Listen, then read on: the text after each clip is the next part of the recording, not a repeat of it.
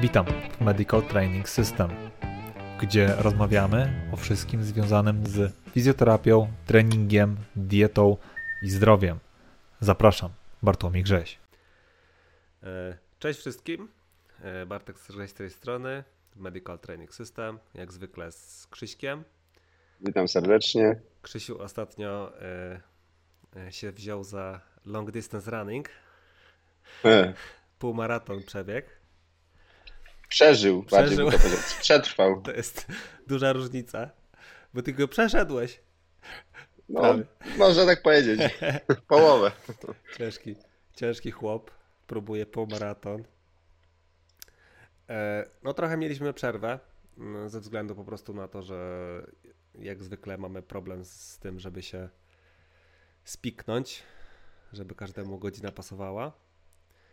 Ale jesteśmy zapracowani. Zapracowani. I dzisiaj będziemy rozmawiać o rwie kulszowej. Generalnie to no często, często mamy pacjentów raczej z rwą kulszową. Nie wiem jak ty. No tak, zgadza się. Rwą, ogólnie kręgosłupowi pacjenci najczęściej e, i rwa sama w sobie. E, tak, więc jakby no trochę tam tego doświadczenia mamy. Wiemy mniej więcej jak prowadzić takie osoby, które yy, chcą ćwiczyć na przykład i mają rwę kulszową. E, I teraz jest ważna kwestia taka, że jak już kiedyś mówiliśmy w e, poprzednich odcinkach o dolegliwościach bólowych i e, stricte o odcinku lędźwiowym, to wspomnieliśmy o tym, że bardzo często się zdarzają problemy w kręgosłupie na zasadzie potrafimy znaleźć coś na przykład na rezonansie, E, tam dokładną statystykę e, nie pamiętam, ale generalnie, że każdy, e, każdy z tych zmian w dysku, tak, generalnie występują bezobjawowo często. I teraz pytanie jest, kiedy to są objawowe. I generalnie rwa kulszowa po prostu polega na tym, że E, niezależnie czy to od kręgosłupa, czy nie, bo może być też e, nie od kręgosłupa jakby, że jest po prostu podrażniony korzeń nerwowy. I on po prostu w momencie, w którym go naciągamy, w którym mm, jest nacisk na niego, to on po prostu daje objawy, takie klasyczne właśnie do, do nogi. E, więc to jest taki, powiedzmy sobie, najbardziej e, klasyczny E, objaw. I po prostu wynika to po pierwsze właśnie z kompresji na nerw, z stanu zapalnego jakby w obrębie nerwu i ewentualnie może występować też właśnie e, osłabienie, jeśli jest zbyt duże, e, zbyt duży problem. Może być takie kłucie, może być takie uczucie jakiegoś takiego dziwnego mm, E, jakbyś to nazwał, Krzysiu? To jest takie tempy, taki wewnętrzny ból, często taki, z którym nie jesteśmy w stanie mm, sobie poradzić. Nieraz jak nas coś boli, to staramy się tam gdzieś pomasować, podotykać, żeby to nam przeszło, a to jest taki jakby wewnętrzny, dogłębny ból, z którym nie za bardzo jesteśmy w stanie jakby cokolwiek zrobić. Dlatego... Były, były takie, takie pomysły, były takie próby, generalnie jakby masowanie tego miejsca, które boli jakby od, od tego nerwu, jakby nie będą, nie będą działały, no bo to jest jakby wynika po prostu z, e, ze stanu zapalnego na nerwie. No i może, tak, tak. jak mówię, może powstawać też słabość mięśniowa. To jest generalnie już takim e, gorszy, gorszy stan. gorszym stanem. E, często na przykład jest tak, że pacjenci mają taką sytuację, że boli, boli, coraz bardziej boli, coraz bardziej boli, coraz bardziej boli i nagle nie boli, ale jest osłabienie. Jest stopa tak zwana opadająca to generalnie jest taka no, negatywna progresja trochę. E, I raczej tego, tego byśmy chcieli uniknąć. E, I zazwyczaj takie najczęstsze objawy to są ból albo w zgięciu, albo w kompresji, czyli jak na przykład jest taki, są takie testy tam e, mm, strek, SLR. SLR tak zwany, jeszcze dla nerwu udowego jest PKB.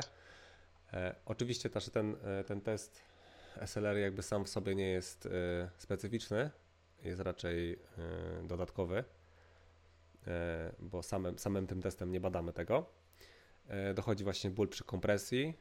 E, przy, zazwyczaj my to nazywamy mm, tak zwanym częściowym wzorcem e, stawowym, czyli jakieś tam którąś stronę jest zazwyczaj na przykład przy wyproście, czy albo przy zgięciu, albo przy jakimś tam skręcie, zazwyczaj jest jeszcze dodatkowy ból stawowy. No i właśnie jest jakby ból z jakby napięcia struktur nerwowych. Generalnie struktury nerwowe jakby się przemieszczają i w momencie, w którym je naciągamy, to jeśli jest problem właśnie na nerwie, no to generalnie to będzie e, bolało. I jeśli chodzi o rwę kulszową, zawsze jest to w tak zwanych dermatomach.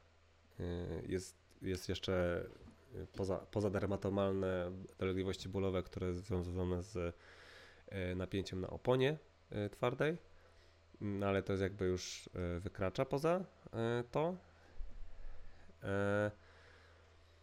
I to są jakby takie najbardziej klasyczne objawy.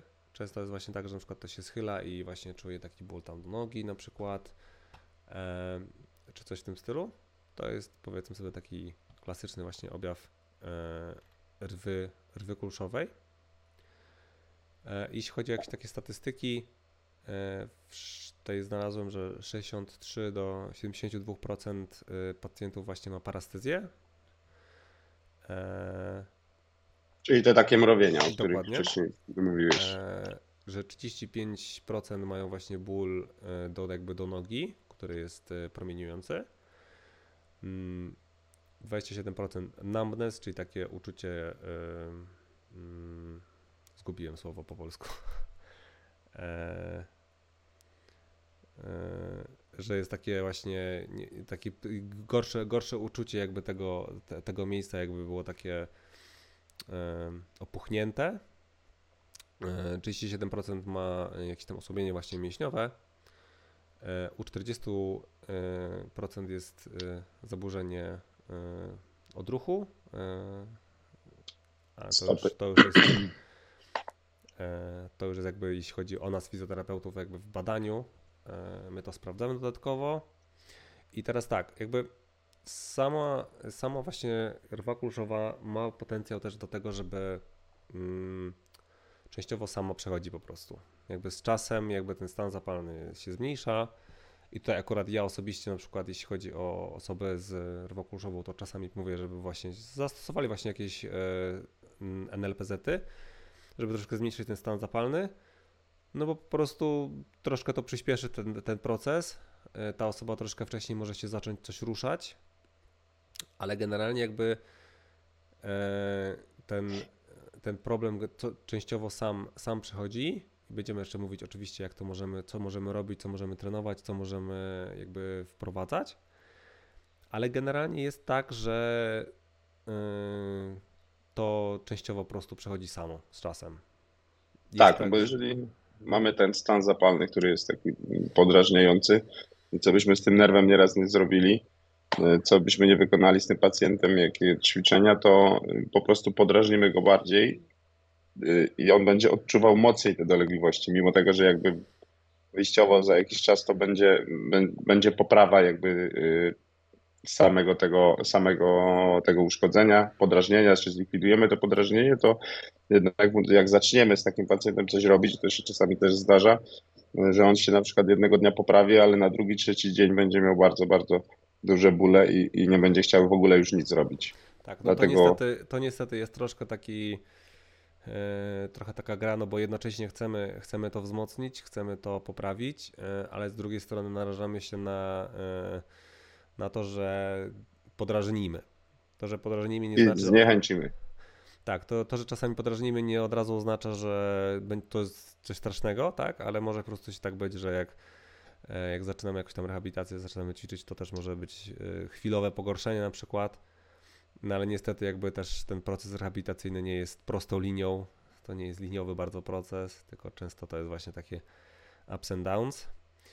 E, I generalnie jakby problem z rwą kuszową nie jest bardzo drastyczny, ale są pewne rzeczy, na które musimy zwrócić uwagę, które tak zwane, my to nazywamy czerwone flagi, których musimy się już, że tak powiem, wybrać do, do lekarza, żeby to dalej zbadać. I to są parestezje, właśnie wymienię te, te generalnie te czerwone flagi, czyli wtedy, kiedy rzeczywiście już jest problem na tyle duży, że musimy to jakby gdzieś tam dodatkowo zweryfikować.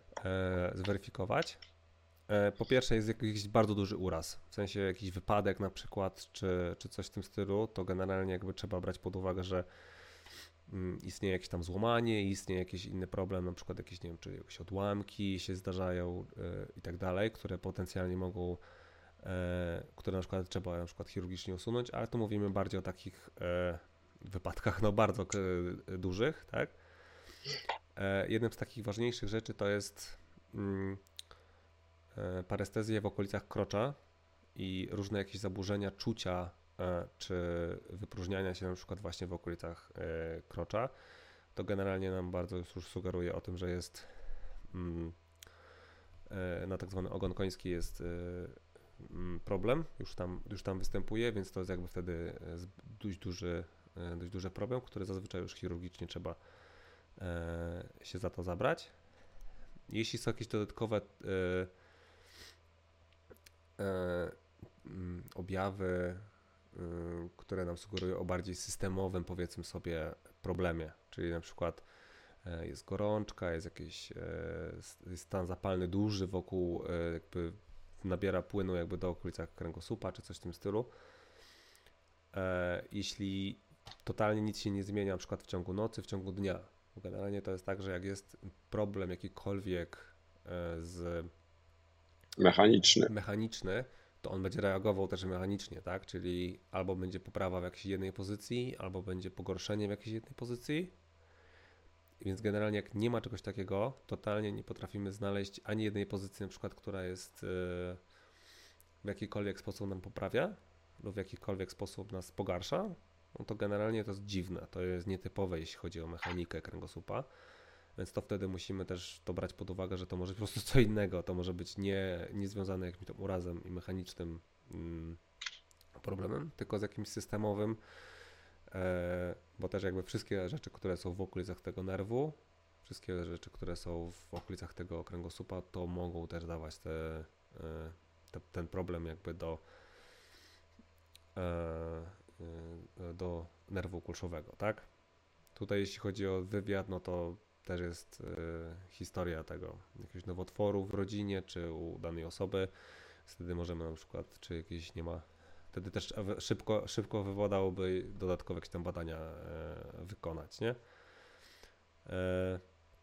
I w ogóle, tak jak mówiłem, nie poprawia się w żadnych pozycjach, w żadnych dodatkowych tam mm, odpoczynkowych, powiedzmy sobie, pozycjach E, tak mówię, to jest, jeśli jest mechaniczny problem, to zazwyczaj jest taka tendencja, że jedno jest, jedno pogarsza, jedno polepsza i my to generalnie wykorzystujemy też w terapii później. Jak tego nie ma, to e, musimy też po prostu dalej to e, diagnozować. Tak, wszystko co jest takie nienaturalne, nie wynikające z biomechaniki, powinno nas troszkę zaniepokoić i można to sobie wziąć i dodatkowo zbadać. Nawet powinność. No. I teraz jakby, jakie są w ogóle przyczyny? Bo tutaj jest taki problem zawsze, że e, e,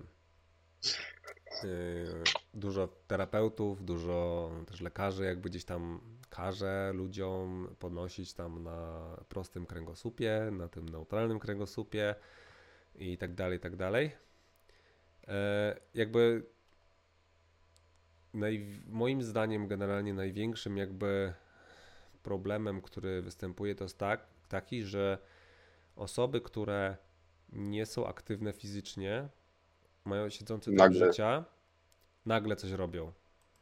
To nawet nie musi być coś dużego. To jest też tak, że na przykład zdarzyło, zdarzały się osoby, które e, trafiały do, do mnie, do ciebie na pewno też, że one generalnie no, chcą się za siebie zabrać, i nie robiły nic, siedziały dużo i na przykład nagle gdzieś tam zaczęły coś ćwiczyć, nagle coś dźwigać.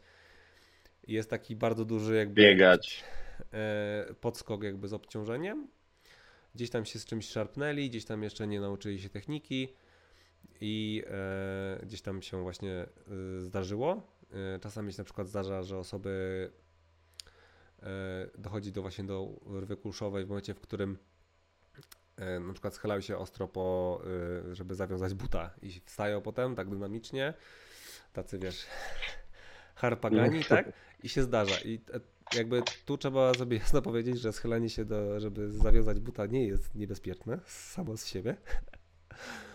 Tylko po prostu wynika to z tego, że osoby, no jakby ten dysk, który niestety nie jest jakby zaopatrzony tak klasycznie, powiedzmy sobie, e, w, mm, w materiały odżywcze, on jakby pod wpływem obciążenia, pod wpływem ruchu jest nawodniony i wzmacniany. Więc jak ktoś ma siedzący tryb życia, no to generalnie ten, ten dysk po prostu jest słaby i kruchy, nie? Więc jak na przykład on coś zrobi nagle, czyli taki niedzielny, niedzielny sportowiec jakiś, no to zdarzają się właśnie takie takie właśnie szarpnięcia gdzieś z czymś, gdzieś nagłe, e, że właśnie jest e, wtedy mm, dochodzi do tego takiego tweak, czyli takie szarpnięcie i nagle jest mega duży ból, ciężko, ciężko się ruszyć.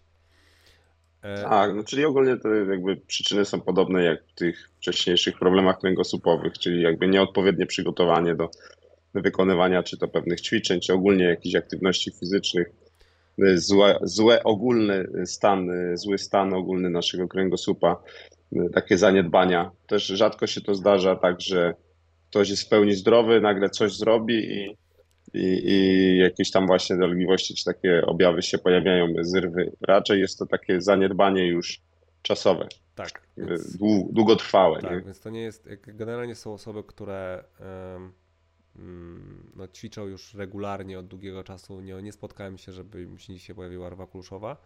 Zazwyczaj są to osoby, które zaczęły, na przykład właśnie tak mniej więcej do, do 6 miesięcy na przykład i dość ambitnie nagle i wtedy gdzieś tam częściej się takie rzeczy zdarzają na przykład. E, też jakby dodatkowe rzeczy, które też mówiliśmy wcześniej, czyli zaniedbanie ogólnie E, snu, dobrego jedzenia, e, czy ogólnie odpoczynku, wypoczynku dobrego jakby potreningowego. Gdzieś tam jak ktoś, jak już bardziej zaawansowane osoby, gdzieś tam zdarza się u nich rwa kruszowa, no to wtedy jest zazwyczaj tak, że to jest taki ciągły wzrost, ciągły wzrost, ciągły wzrost obciążenia i nigdy nie ma gdzieś tam deloadów, nigdy nie ma gdzieś tam wypoczynku, gdzieś tam mało spał i tak dalej. E, już na takim zmęczeniu psychicznym też i gdzieś tam się szarpnął gdzieś tam z obciążeniem i gdzieś się właśnie zdarzyło, że doszło do problemu. E, raczej to nie jest tak, że to gdzieś tak znikąd e, się pojawia. Tak, no te dyski nasze nie są w końcu takie słabe. Tak. Żeby zdrowy dysk nagle tak. powodował że I, rozpad się. Czy... I, I się wzmacnia, tak? Więc to też nie jest tak, że E, że on ma jakąś tam swoją żywotność i tutaj też dużo osób właśnie cały czas gada o tym, że nie wolno się zginać, nie wolno tam się schylać, nie wolno ćwiczyć na zgiętym kręgosłupie, co też nie jest prawdą. Większość tych badań, które... E, większość... To ćwiczyć na zgiętym kręgosłupie to jedno, ale e, ogólnie funkcjonować na zgiętym też, tak jak wiemy o tej szkole pleców, że niektórzy jakby źle to rozumieją i później całe życie chcą funkcjonować w ten sposób. Nie da się. E, no właśnie, to jakby nie o to chodzi. No, ten nasz kręgosłup naprawdę jest wytrzymały i jeżeli tylko o niego dbamy, to żadne schylanie się na zgiętych plecach, podnoszenie różnych rzeczy, jeżeli to wszystko robimy z głową, to się nic nam nie wydarzy a nawet będziemy, myślę, w lepszej formie niż osoba, która cały czas stara się robić wszystko y, na sztywnych plecach, tylko z nóg i tak dalej. Tak, też jest taki problem, że y, no jak nie przyzwyczajimy się też do tego w jakikolwiek sposób, tutaj też oczywiście chodzi o ilość i, i, i ogólnie obciążenie, ale jeśli się do tego nie przyzwyczajimy, to każde potem jakby wyjście z tej normy będzie trudniejsze, nie? Więc jak ktoś tylko robi na neutralnym kręgosłupie, chociaż wiemy, że tak się nie da praktycznie, ale jak będzie tak cały czas generalnie robił, no to wszystkie inne jakby poza, poza tą normą, która nie ma tutaj marginesu błędu, będzie powodowało, że on będzie się obciąż, przeciążał, nie? Bo on w ogóle nie wykonuje jakby ruchów w tym pełnym zakresie, nie ma potencjału na obciążenie w tym pełnym zakresie, no to bardzo łatwo znowu się gdzieś e, e, dojdzie do urazu, więc ja generalnie zawsze wychodzę z założenia, że taką osobę musimy wzmocnić e, całościowo w pełnym zakresie. No umówmy się, że wykonanie zwykłego skłonu nie może powodować dolegliwości bólowych. Uzdrawia sobie, tak. Tak. Więc jakby mm, jeśli mamy e, rwę kulszową, to na początku tak, na początku trzeba troszkę jakby zmodyfikować te, ten trening, czy zmodyfikować e, obciążenie, zmodyfikować e, zakres ruchu, żeby nie prowokować zbytnio tego takiego napięcia właśnie nerwowego. To nie znaczy, że mamy całkowicie rezygnować z treningu, a bym powiedział nawet, że jeśli całkowicie zrezygnujemy z treningu, będzie tylko gorzej. E, I... Mówimy tu o takim dłuższym czasie, jakby. Tak, jakby musimy brać pod uwagę tą, taką, tą fazę taką bardziej właśnie ostrą, e, potem taką powiedzmy sobie bardziej już e, późniejszą. Mm. I osoby często wychodzą właśnie z takiego założenia, że mój przestanie ich boleć, zaczną trenować z powrotem. No, no nie, jakby powinni dalej trenować, tylko powinny ten trening bardzo mocno zmodyfikować, tak żeby po prostu nie prowokować jakoś drastycznie tych dolegliwości bólowych. Jak one się czasami pojawią, to też się nic nie stanie, ale ważne jest właśnie, żeby gdzieś tam dalej funkcjonować, żeby ten dysk mógł się zregenerować, bo jak tego nie zrobimy, to się pogorszy tak? Więc jakby szukamy takich e, alternatyw dla tych ćwiczeń klasycznych, które wykonujemy, które nie prowokują dolegliwości. Jak ktoś w ogóle nie ćwiczy, to zaczynamy od zera, nie? E, I tutaj też takich pacjentów często mamy. My, my, my, może trochę rzadziej, bo my generalnie funkcjonujemy w takim e, środowisku trenerów, więc raczej e, mamy troszkę może inną, inną grupę pacjentów troszkę. Ale generalnie powinniśmy ćwiczyć, powinniśmy wzmacniać ten kręgosłup. Zazwyczaj zaczynamy od tej takiej właśnie tam neutralnej pozycji i stopniowo tam wchodzimy coraz, coraz głębiej, coraz dalej. Bo generalnie jakby ten, to napięcie na tym nerwie, który jest, tego, tym nerwie, yy, nerwie kulszowym, możemy sobie modyfikować pozycją biodra, możemy sobie modyfikować pozycją kolana, i nachyleniem tułowia na przykład. I w tym sposobem możemy sobie niektóre ćwiczenia bardzo fajnie zmodyfikować. Więc przykładowo jak kogoś boli przy klasycznym na przykład martwym ciągu, to możemy na przykład zacząć od y, lżejszego oczywiście, bo to jest po, po jakimś tam urazie, na przykład od lżejszego trapbara, nie? który jesteśmy bardziej, pokazywaliśmy zresztą filmik o y, martwym ciągu z trapbarem, i w trabarze mamy tą opcję, że możemy być bardziej pionowo i ten, ta bardziej pionowa pozycja mniej właśnie będzie jakby napinać, naciągać ten nerw kulszowy. Więc to jest fajna opcja, żeby zacząć i stopniowo stopniowo zwiększamy ten zakres, zwiększamy to, to napięcie na tym nerwie, które stopniowo powinno być lepiej tolerowane, nie? Tak, no czyli zmniejszamy do tego momentu, do którego musimy, to wycofujemy się z obciążeń, w sensie nie całkowicie, to zmniejszamy te obciążenia i robimy najprostsze wersje tych ćwiczeń, jakie tam mamy zaplanowane, ale jednak cały czas staramy się je wykonywać i wdrażać. Tak, żeby cały czas jakieś obciążenie na te tkanki dawać, tak, żeby mm, robić tak naprawdę takie wykonanie martwego ciągu czy y, rumuńskiego martwego ciągu też jest neuromobilizacją, więc cały czas y, będziemy sobie na tym nerwie pracować, będziemy mm, poprawiać stan i, i stricte kręgosłupa i też jakby pracę tego nerwu. Tak, ja generalnie właśnie stopniowo wprowadzam taką, takie, to nie są te takie klasyczne neuromobilizacje powiedzmy tam e, szakloka czy, czy coś, ale po prostu staram się stopniowo wchodzić w coraz głębsze pozycje, ale stopniowo, to nie jest jakby na siłę, e, to jest po prostu e, stopniowa jakby praca nad tym, żeby ten, ten zakres ruchomości odzyskać, żeby potem ta osoba mogła wchodzić w pełny skłon. Bo też może być tak na przykład, że jak chcemy poprawić zakres zgięcia tak, u pacjenta, robiąc skłon, a jego skłon prowokuje, to możemy jeszcze bardziej sprowokować. I tak często osoby robią gdzieś tam, e, bo ktoś powiedział komuś, że on tam robił skłony, jemu pomogło, on, on nie miał rwy kulszowej, a tamten ta osoba ma i tamta osoba po prostu gdzieś tam podrażniała cały, cały czas ten e, ten, ten swój nerw kulszowy, no i gdzieś tam tylko troszkę pogorszyła bardziej, nie? No bo cały czas była ta prowokacja zbyt duża, więc jakby szukamy po prostu pozycji, które są dla nas wygodniejsze i stopniowo będziemy pracować na tym, żeby te pozycje trudniejsze były yy, do, dozwolone coraz bardziej, coraz, lep, coraz, lepiej coraz lepiej funkcjonować w tych pozycjach trudnych. I też jest tak, że nie wszystkie rwy kulszowe zachowują się tak samo, bo ten, e, ten, to napięcie na tym nerwie i ten dysk jakby też troszkę w inny sposób e, napiera i na przykład nie są takie osoby, które pogarszają się w zgięciu, a są osoby, które się pogarszają w proście. Są osoby na odwrót, są osoby, którym się pogarsza z rotacją, a inni po, polepszają się z rotacją, więc to też jest tak, że ten dysk tam różnie sobie działa i czasami musimy troszkę taką metodą prób i błędów tak naprawdę e, sobie posprawdzać, co, co prowokuje bardziej, co mniej prowokuje, co, co poprawia, co pogarsza, nie? I wtedy możemy sobie już trochę pomodyfikować ten nasz trening, żeby nas po prostu nie prowokowało. Ale z takich najczęstszych właśnie rzeczy, które ja stosuję na przykład, to jest po pierwsze, yy, zaczynam, jeśli chodzi o trening taki bardziej przysiadów, to zaczynam na przykład z tymi slantboardami, czyli mam podniesioną piętę i wtedy tułów mam bardziej pionowo. I tak samo z martwym ciągiem. Albo robię rack pull, czyli mam mniejszy zakres ruchu, żeby nie prowokować tego końcowego zakresu ruchu, który jest najczęściej prowokacyjny. E, I bardziej pionowy tułów w większości ćwiczeń. I to będzie powodowało, że o wiele mniej będziemy prowokować te dolegliwości bólowe, ale cały czas będziemy wzmacniać ten kręgosłup, nie?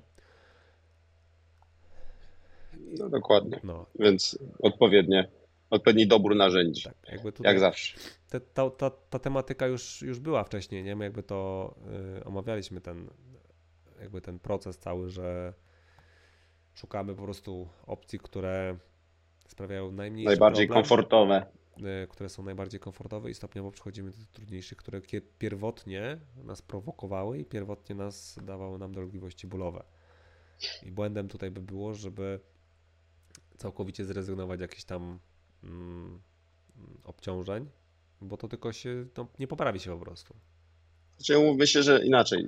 Pacjent będzie się czuł lepiej po jakimś czasie nawet jak poleży w łóżku i tak dalej, te dolegliwości mu znikną, tylko dojdziemy do takiego momentu, jeżeli cały czas będziemy tak funkcjonować, to dojdziemy do takiego momentu, że faktycznie y, głupie wychylenie się do czegoś, czy wstawanie z kanapy, z krzesła będą powodowały powstanie dolegliwości bólowych. No to chyba nie jest naszym celem, prawda? Więc jakby to, to że my cały czas tak was namawiamy do tych ćwiczeń, to y, nie chodzi o to, żeby z tych ćwiczeń nie przestanie was boleć, przestanie was boleć, tylko chodzi o to, że nie zmienicie tej struktury, o której cały czas też powtarzamy, mówimy, nie poprawicie jej, nie będzie ona wytrzymalsza na te wszystkie y, czynniki zewnętrzne, na te siły, które działają, więc no, będziecie sobie utrudniać sami życie bo nie będziecie mogli wykonywać pewnych czynności, które powinny być dla człowieka naturalne, tak? Będziecie sami siebie ograniczać, więc my chcemy was namówić do tego, żebyście się mimo wszystko wzmocnili.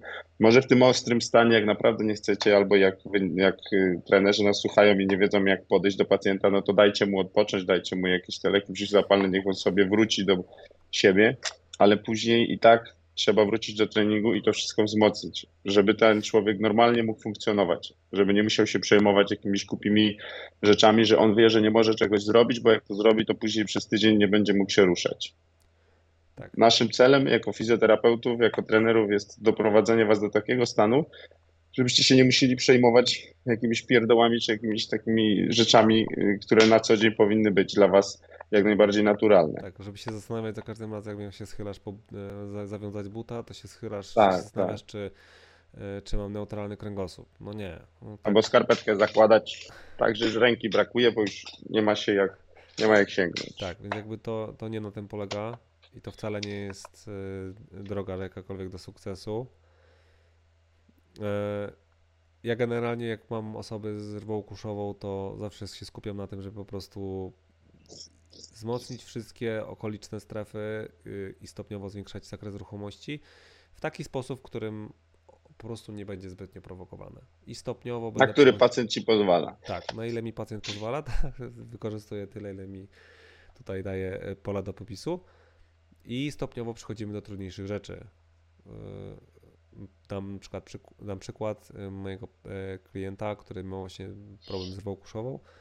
Jakby pierwsze co zaczynaliśmy od drobnych jakichś tam ćwiczeń na, e, na mięśnie brzucha, tak? E, lekkich tam przysiadów, lekkich jakichś tam wykroków.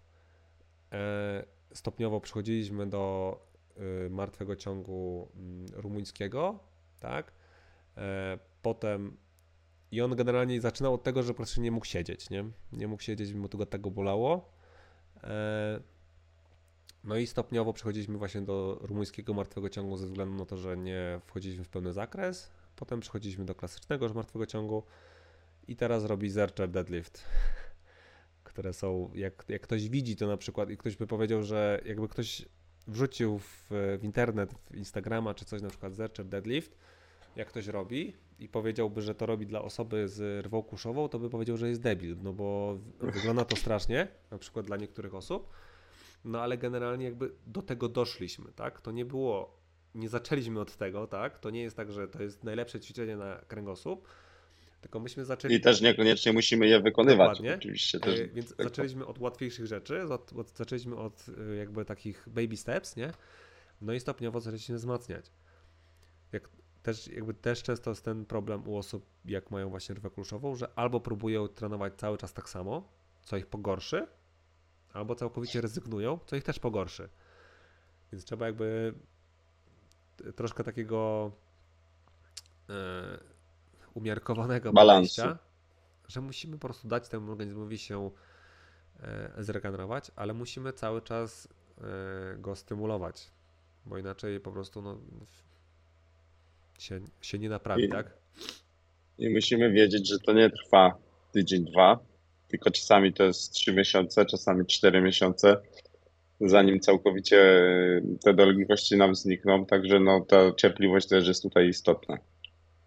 Mm, tak, i zazwyczaj ja stosuję tą zasadę, ja robiłem też o tym filmik, e, tą zasadę 10, żeby jakby ta intensywność yy, nigdy nie była na 10, żeby zawsze sobie zostawiać troszkę w zapasie. Też często e, osoby właśnie w tych takich ostatnich powtórzeniach, tym, tym ostatnim lub przedostatnim gdzieś tam się uszkadzają. E, I wychodzę z założenia, że nigdy nie może być tak jakby pogorszenia 24 godziny po. I to jest dla mnie troszkę taki wyznacznik, że jeśli było gorzej po 24 godzinach, no to znaczy, że troszkę przesadziliśmy. I to mi daje ten taki, e, taką informację zwrotną, jak ja dobieram to obciążenie, czy muszę zmniejszyć, czy, muszę, czy mogę zwiększyć, czy, czy, czy muszę na przykład zmniejszyć, zmienić o, jakby ćwiczenie na takie, które będzie mniej prowokowało daną osobę. No i jakby to, mnie, to, to mną kieruje wtedy, żeby lepiej dobierać to obciążenie.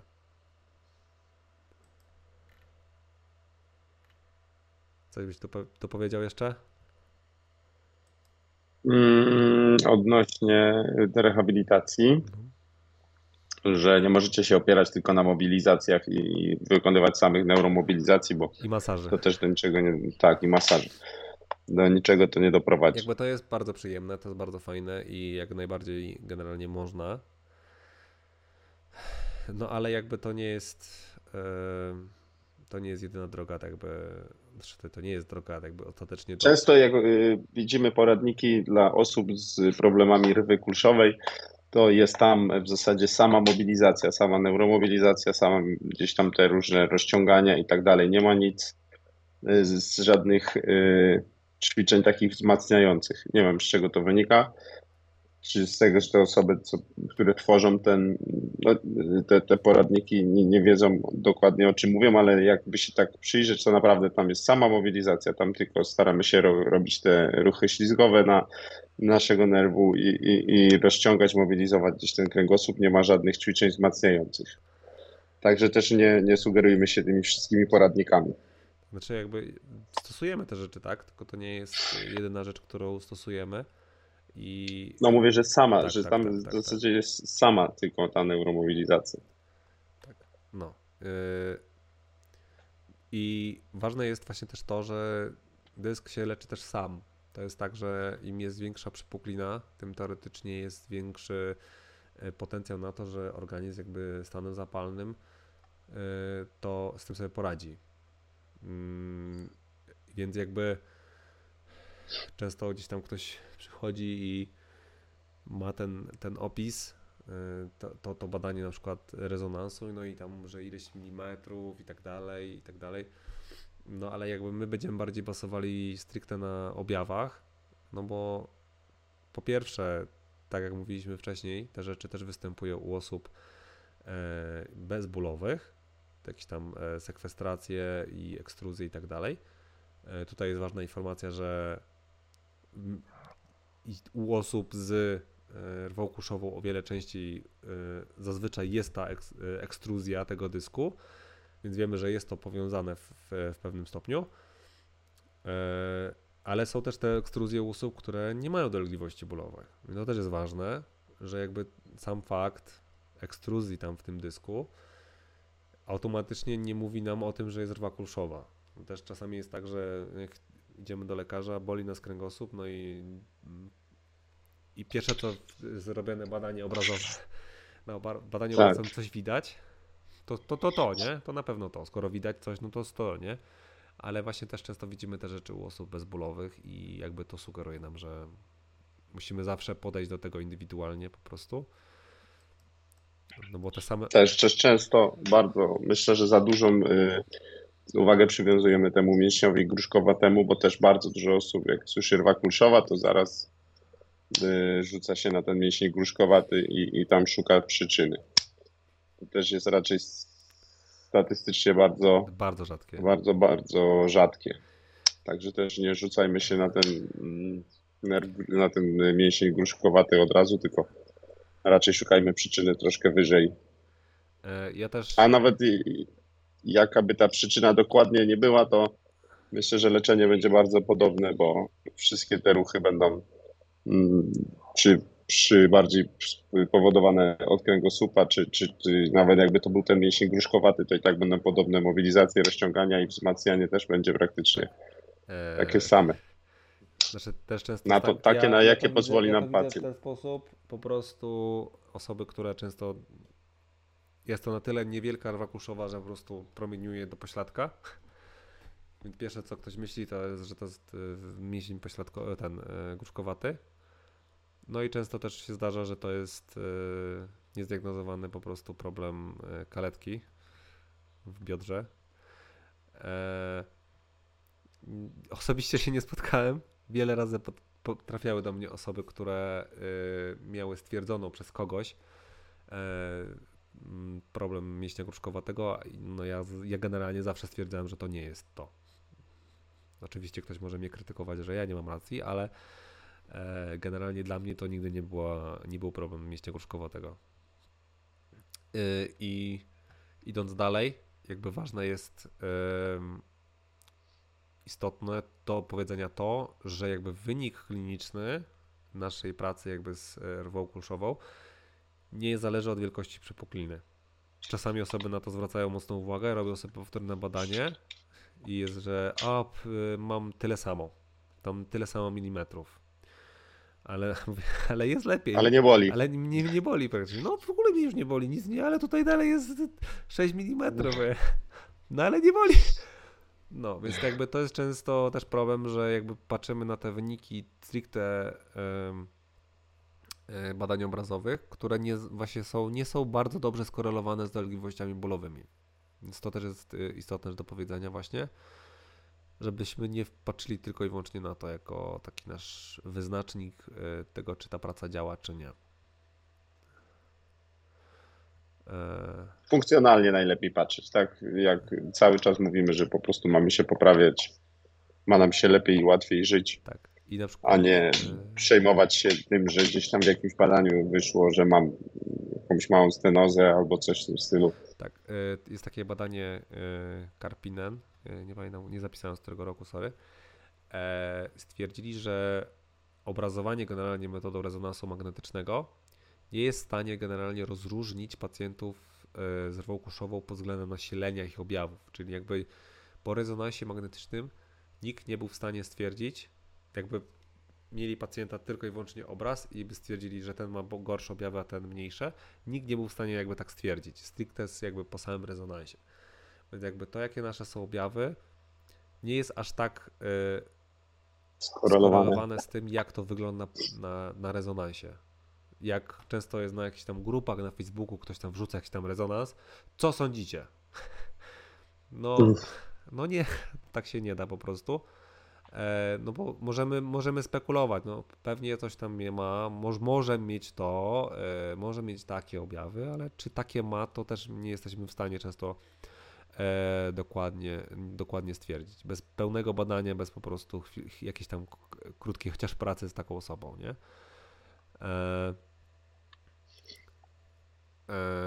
I też, też podobnie jest, jest po, po operacjach. Też często jest tak, że przy tych mikrodisektomiach, że masa jakby tego fragmentu dysku nie miała wpływu na generalnie nasilenie tych objawów E, I też w leczeniu zachowawczym często jest ten sam wynik jakby w długoterminowym mm, w dłuższym, w dłuższym czasie jakby ten, ten wynik nasz, czyli tej takiej zachowawczej powiedzmy sobie terapii, ćwiczeniami i rehabilitacją jest podobny jak do tej, co jest po operacji. Mm, przy operacji jest szybszy, tak jakby pierw, pierw, pierwszy tak jakby zmniejszenie odległości bólowych, ale też to się wiąże z innymi tam ryzykami, ale jakby po tym dłuższym czasie to wszystko jakby ostatecznie wraca do tej normy. Tak, no jeden, jest chociaż jeden taki przypadek, gdzie raczej bym operację wykonał. To w momencie, kiedy mamy taki aktywny kręgozmyk w momencie, kiedy nam dochodzi do no tak. przesunięcia się tej kolumny i jest ucisk, często też jest taki charakterystyczny, bo jest na przykład obustronny, tak. Y, co przy dysku raczej się nie zdarza. I też statyczne pozycje bardzo mocno powiększają ten dolegliwość i wtedy jednak ten, warto zrobić ten rezonans, zobaczyć co się dzieje i tą operację no, jednak to, że mówimy, przeprowadzić. Mówimy o czerwonych flagach, o których mówiliśmy trochę wcześniej, że jak już tych objawów jest więcej, nie tylko związanych z bólem, że jak już jest osłabienie, jak już jest inne jakieś tam dodatkowe objawy, e, no to wtedy możemy właśnie e, podchodzić bardziej właśnie do operacji. E, ale tak stricte, jak ktoś ma jakieś tam dolegliwości bólowe, wykruszowe, nie ma żadnego osłabienia i tak dalej, no to generalnie z wyboru powinna być rehabilitacja. No ewentualnie jeśli ktoś ma na tyle duży ból, że nie może się ruszać przez dwa tygodnie, no to całkowicie i nie, nie jest bardzo oporny na rehabilitację, to wtedy można też e, wziąć pod uwagę e, operację. Ale jakby z takim z, z wyboru pierwszą, pierwszą linią jakby mm, obrony. obrony y, wychodzimy z założenia, że jest to rehabilitacja. I też jest o wiele tańsza, tak? To, to jest istotne. To jest istotne z punktu widzenia e, służby zdrowia, która jest e, oparta na naszych podatkach. E, więc jakby też powinniśmy e, raczej z pierwszym wyborem jest właśnie rehabilitacja raczej. Tak, tym bardziej, że możemy to zrobić, jak idziemy do rehabilitanta, wiele rzeczy można zrobić w domu samemu. Także za darmo. Eee, zaraz muszę tutaj znaleźć. Eee.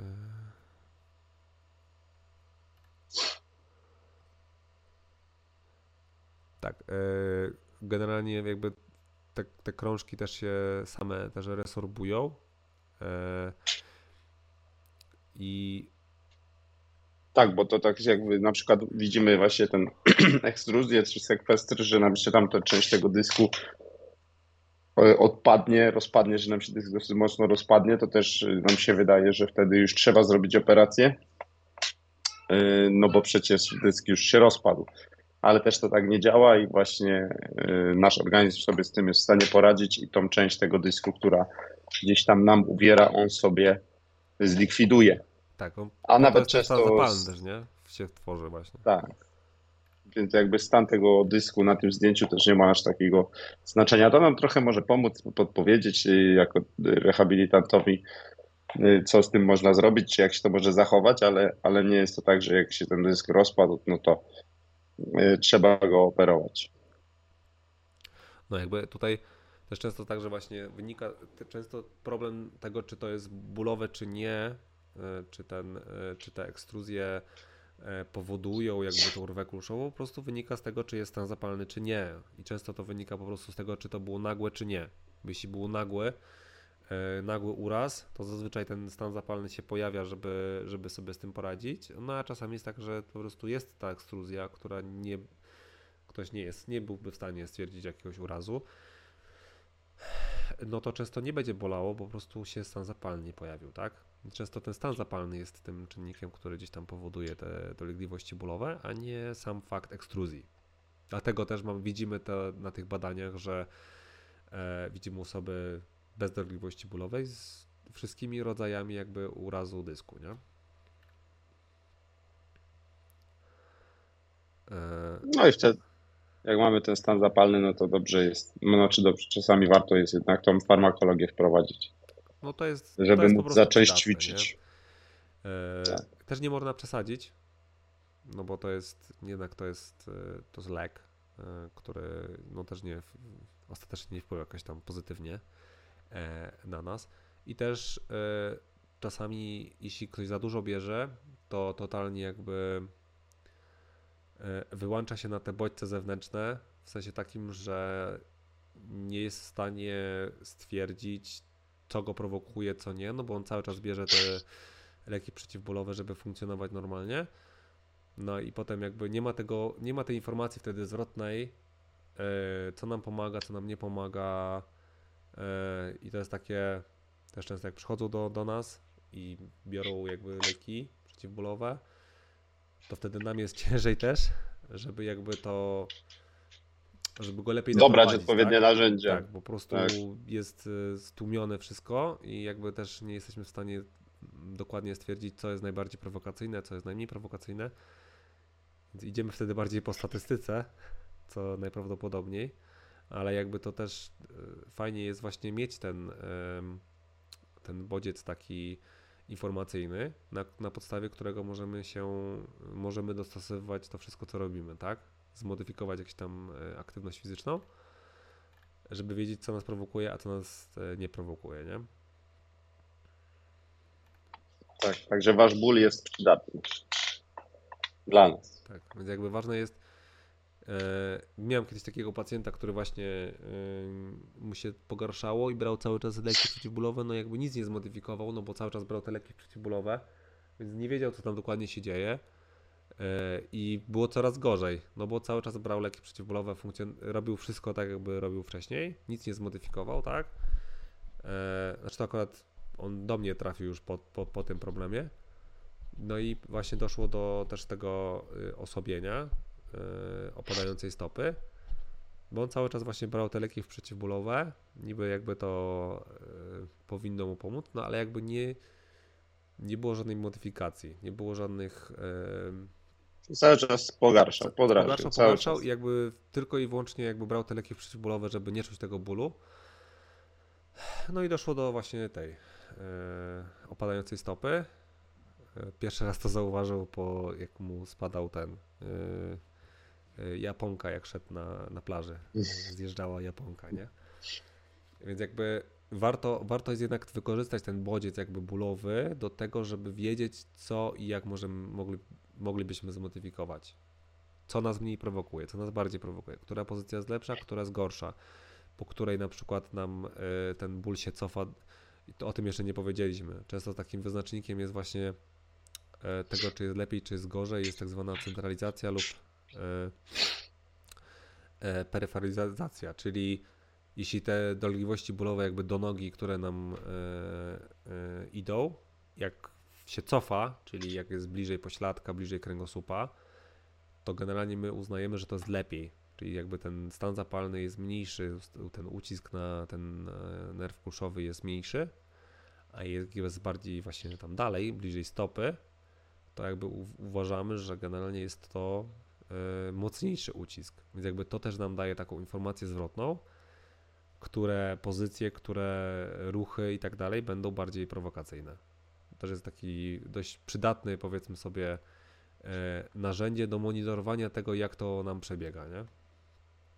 Tak, wbrew pozorom właśnie ten bardziej ból kręgosłupa, bo czasami ten początkowa ta faza tej rwy to jest taka delikatna, więc w momencie, kiedy nas mocno bolą plecy, a za chwilę jakby te plecy przystaną, ale poczujemy delikatnie tylko pośladek, czy tam gdzieś tam, że nam ucieka ten ból do pośladka, ale to jest dużo delikatniejsze niż ból samych pleców, nam się wydaje, że jest lepiej.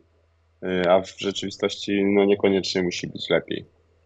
Tak, y, tak jak mówiłem na początku, te, te osoby, które jest, mają gorzej, gorzej, miało, miał w pośladku, potem miał w udzie, potem miał w łydce, potem miał w stopie, a potem stopa opadała. No ale go nie bolało.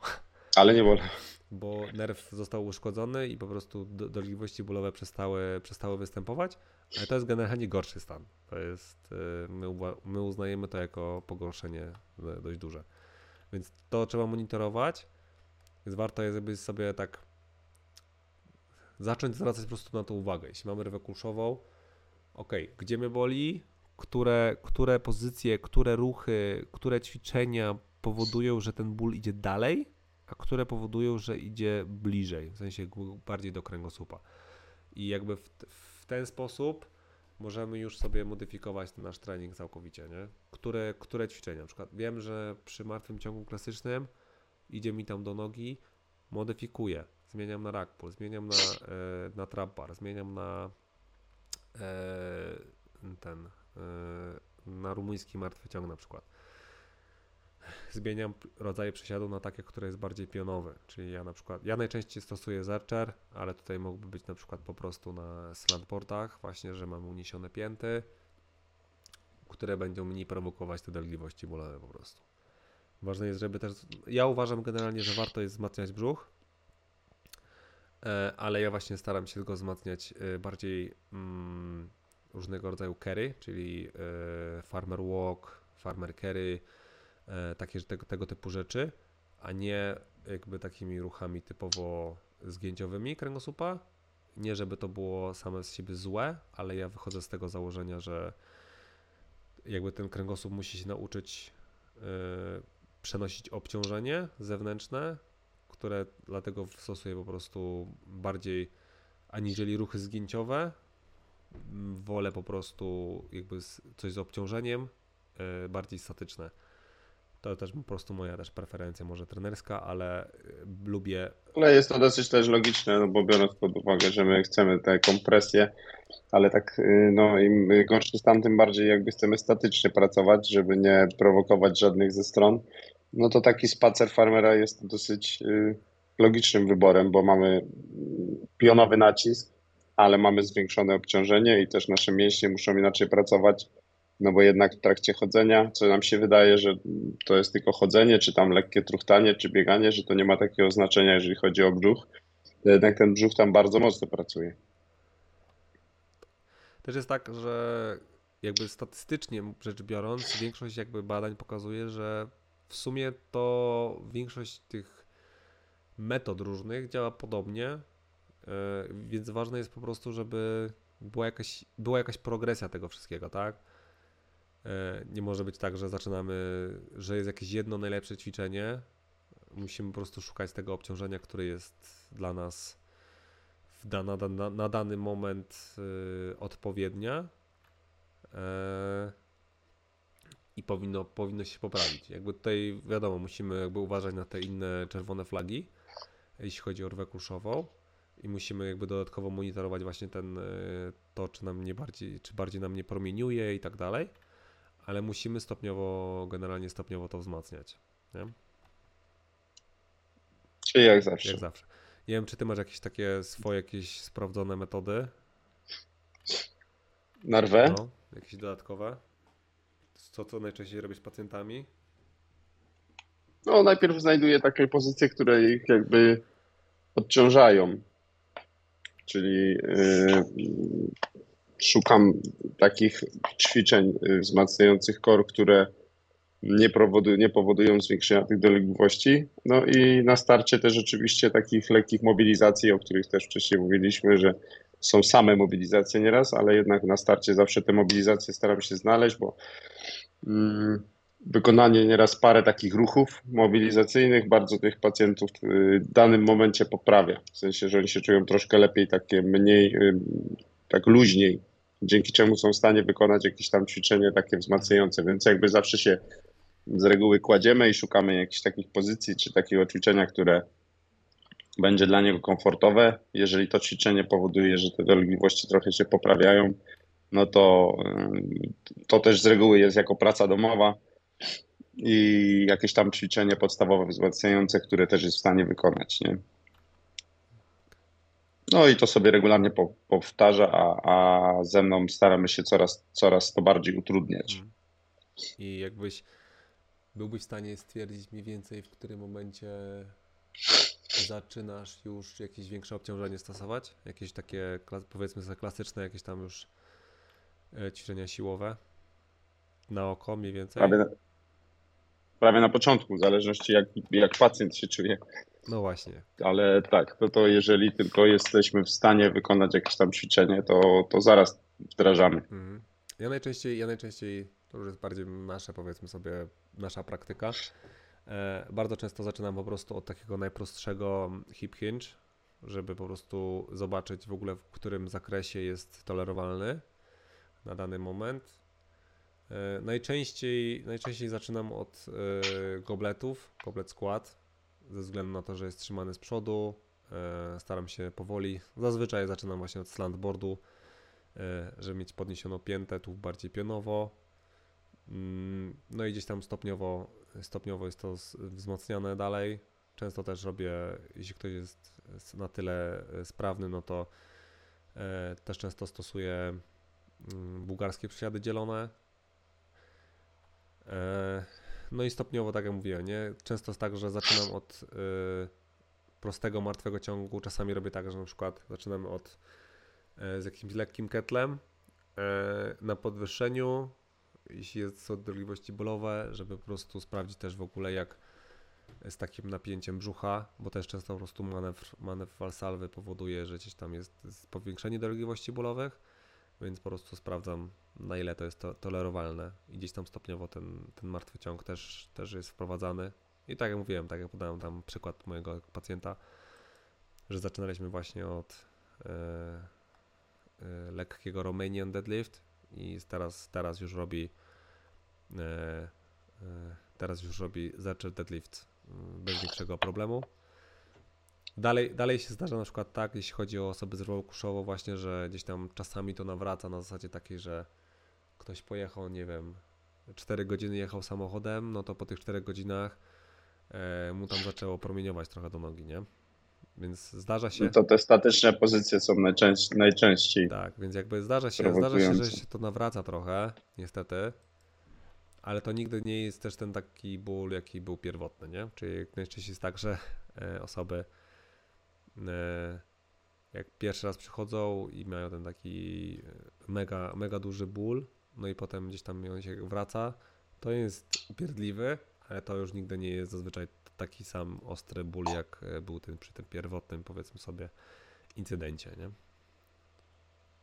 Tak, tak, dokładnie. No ale już nie czasami y, trochę to demotywuje też mm, pacjentów, bo już martwią się, boją się, że coś to już wraca, że znowu będzie to samo i to też trzeba im wytłumaczyć, że czasami się tak zdarza.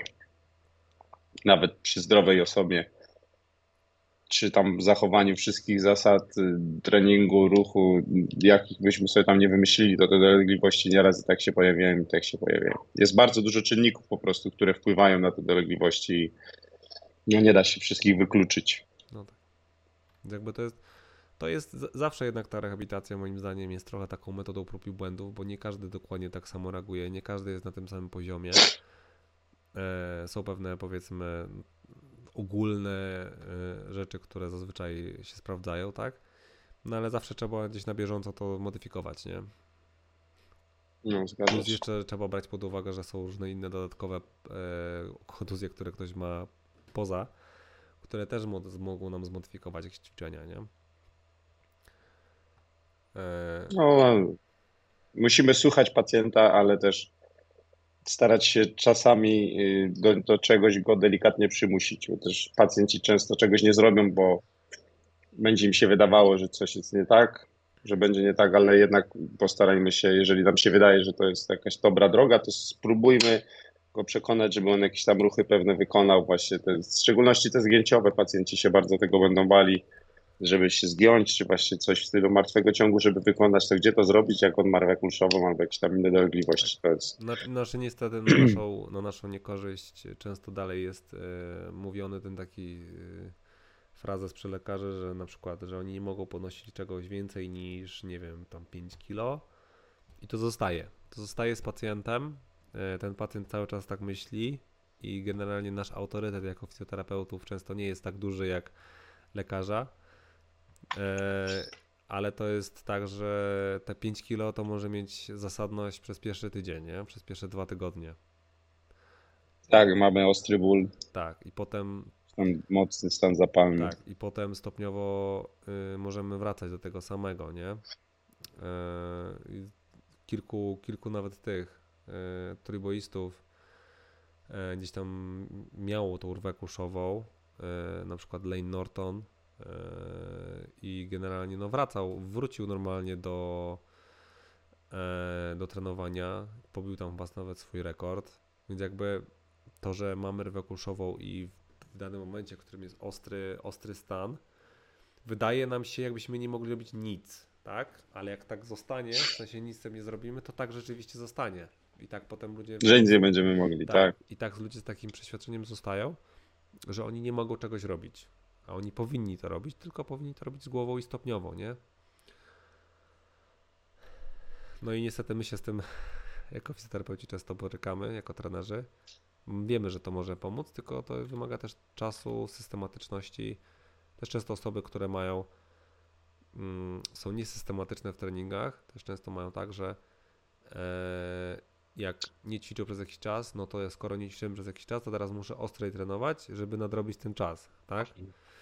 No i potem jest y, powtórne jakieś tam y, nawroty, bo też ten dopasowanie tego obciążenia jest nieadekwatne y, do tego, że nie ćwiczyliśmy przez kolejny miesiąc na przykład. Więc jakby też na to trzeba zwrócić uwagę, że trzeba pracować metodycznie i stopniowo i cały czas na bieżąco jakby weryfikować to, co robimy, żeby widzieć, czy jest poprawa, czy pogorszenie, nie? No jak to są takie zrywy, to, to to nie będzie działało generalnie za bardzo, nie? No, może działać negatywnie. Tak. No, ja tu generalnie uważam, że nie ma na rwę kulszową jakiejś tam cudownej metody.